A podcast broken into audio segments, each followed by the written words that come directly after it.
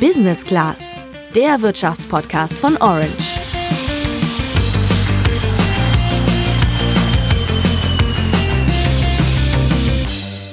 Ja, wie krass das Coronavirus die Wirtschaft trifft, das habt ihr ja schon in der vergangenen Woche bei uns gehört. Jetzt hat sich die Situation aber nochmal verschärft. Zum Beispiel sind praktisch nur noch die Geschäfte offen, die für den täglichen Bedarf wichtig sind.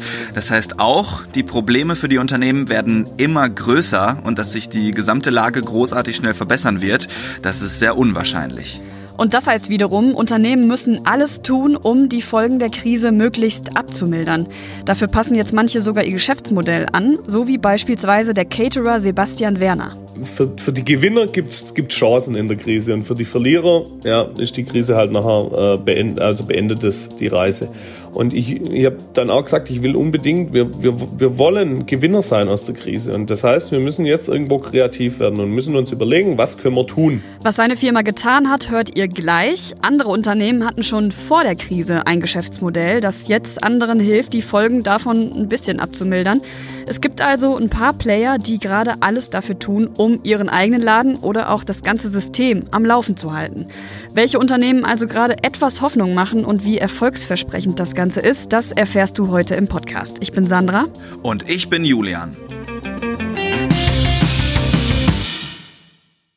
Ja, die Auswirkungen des Coronavirus haben mich jetzt auch direkt getroffen, denn ich nehme ja meinen Part immer in einem Radiostudio in Dortmund auf. Am Montag wurde das aber komplett auf unbestimmte Zeit dicht gemacht, wegen des Coronavirus eben. Deswegen sitze ich jetzt hier gerade unter einer Bettdecke und spreche in mein Handy. Die Qualität ist daher vielleicht nicht ganz so hoch wie sonst. Sorry dafür, aber wir können natürlich weitermachen. Andere hat es da natürlich deutlich härter getroffen. Ja, Julian, jetzt weißt du mal, wie das ist, wenn man immer unter der Bettdecke aufnehmen muss. Nein, Spaß beiseite. Das öffentliche Leben wurde natürlich krass heruntergefahren. Offen bleiben nur die Geschäfte, in denen man Sachen für den täglichen Bedarf kaufen kann. Alles andere bleibt zu. Also Bars, Clubs, Kneipen, aber auch Museen, Sport- und Bildungseinrichtungen. Hotels dürfen keine Touristen mehr aufnehmen. Krankenhäuser und Pflegeeinrichtungen haben Besuchszeiten massiv eingeschränkt und Restaurants dürfen höchstens bis 18 Uhr offen haben. Bayern hat sogar schon am Freitag als erstes Bundesland eine weitgehende Ausgangssperre bzw. Ausgangsbeschränkung beschlossen. Andere Länder haben ihre Regeln verschärft und ja, weitere werden wohl folgen. Ja, alle, die normalerweise Geld damit machen, dass Menschen zusammenkommen, sind jetzt natürlich stark betroffen und einen von denen haben wir gerade schon im Intro gehört, Sebastian Werner nämlich. Der ist Mitgründer von I Love Mauldash, einem Catering-Service, der sich auf Maultaschen spezialisiert hat. Die haben zwar auch einen Online-Versand und beliefern ein paar Händler, das Kerngeschäft war allerdings das Catering, ohne das eigentlich nichts geht. Also die fahren zu öffentlichen Veranstaltungen, zu Firmen-Events und ja eben solchen Sachen, um ihre Maultaschen Maultaschen zu verkaufen. Nur seit Anfang März gibt's halt keine Gelegenheiten mehr, die Maultaschen zu verkaufen, wie uns Sebastian erzählt hat. Alle Events und nicht nur Events, sondern vor allem Firmen äh, aus, dem, aus den gebuchten Sachen für März, April haben angerufen und haben gesagt, äh, pass auf, äh, äh, geht nicht. Ich will nicht.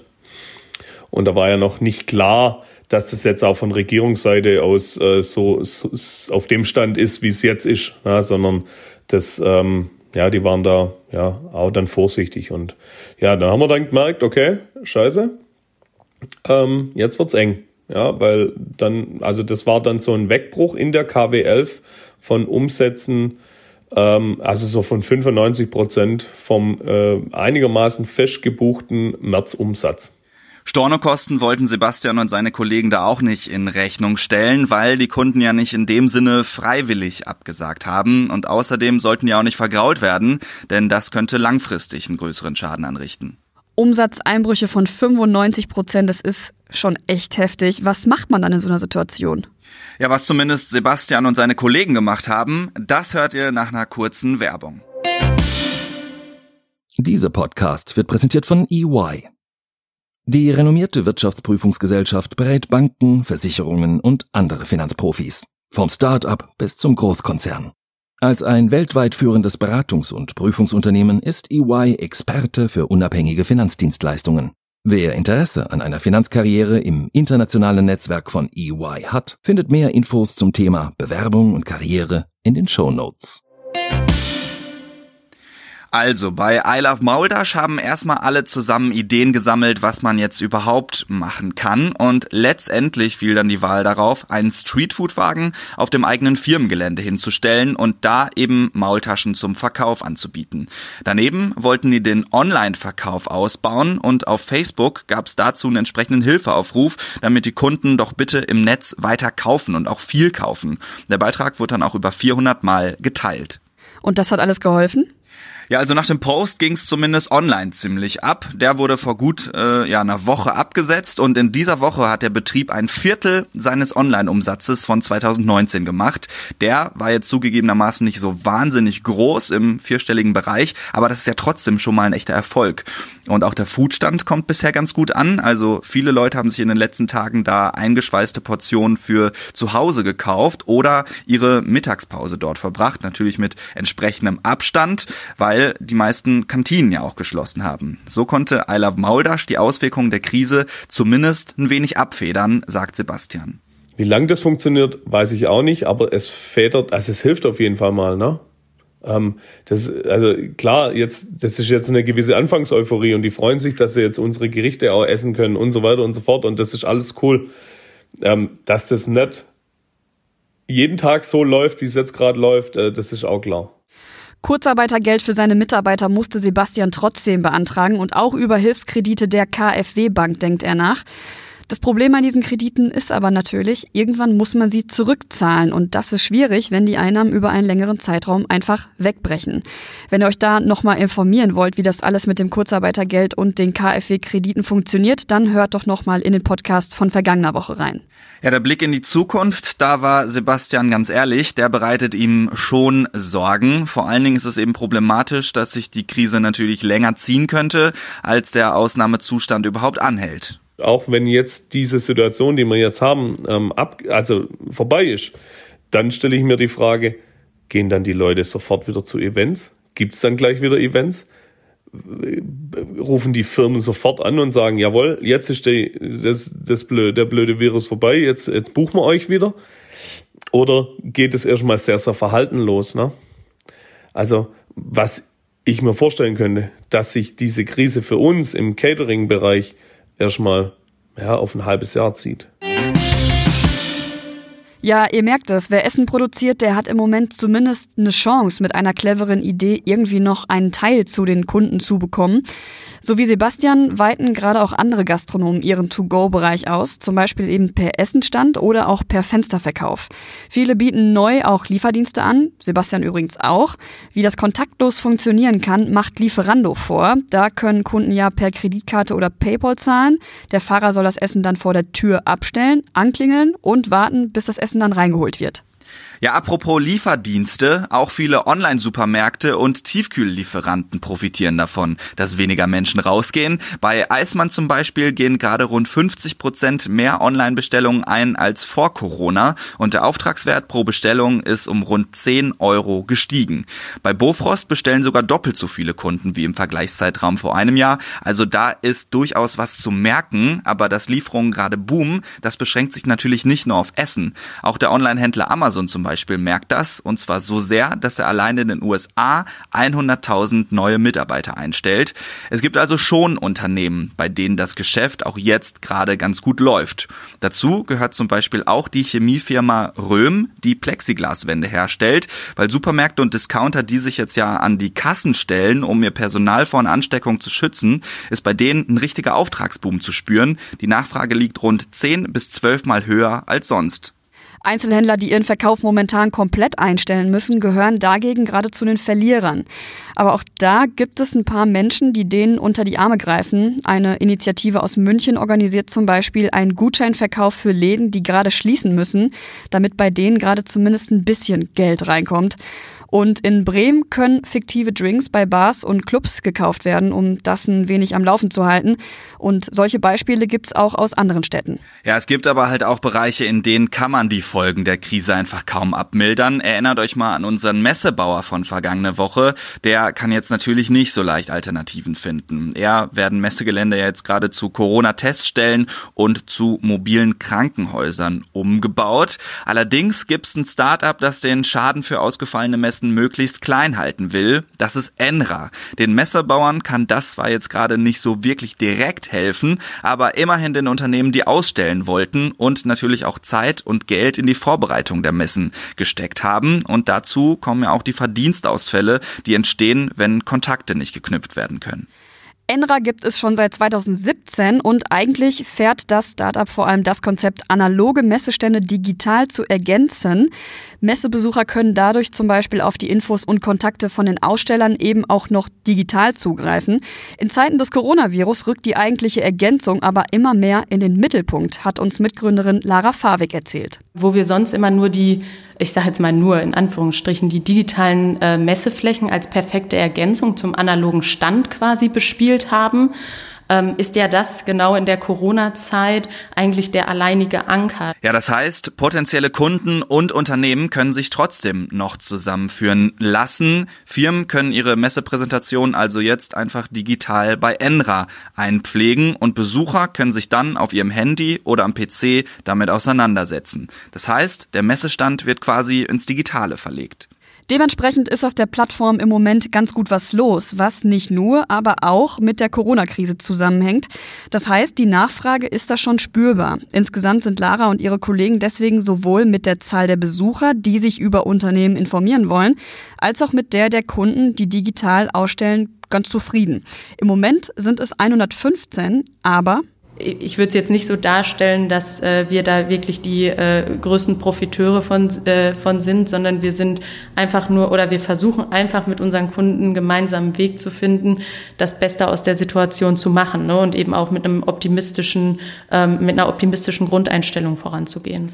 Ja, letztendlich ist das Startup ja auch davon abhängig, wie es seinen Kunden geht, weil ihnen ja im schlechtesten Fall da sonst Kundschaft wegbrechen könnte. Und Lara hat uns erzählt, dass der Umsatz zwar steigt, gleichzeitig aber auch die Kosten. Zum Beispiel, weil Enra Zugänge zur Plattform per Post verschickt. In der Krise jetzt gerade so zwischen 1500 und 3000 pro Tag und so natürlich mehr Portokosten anfallen.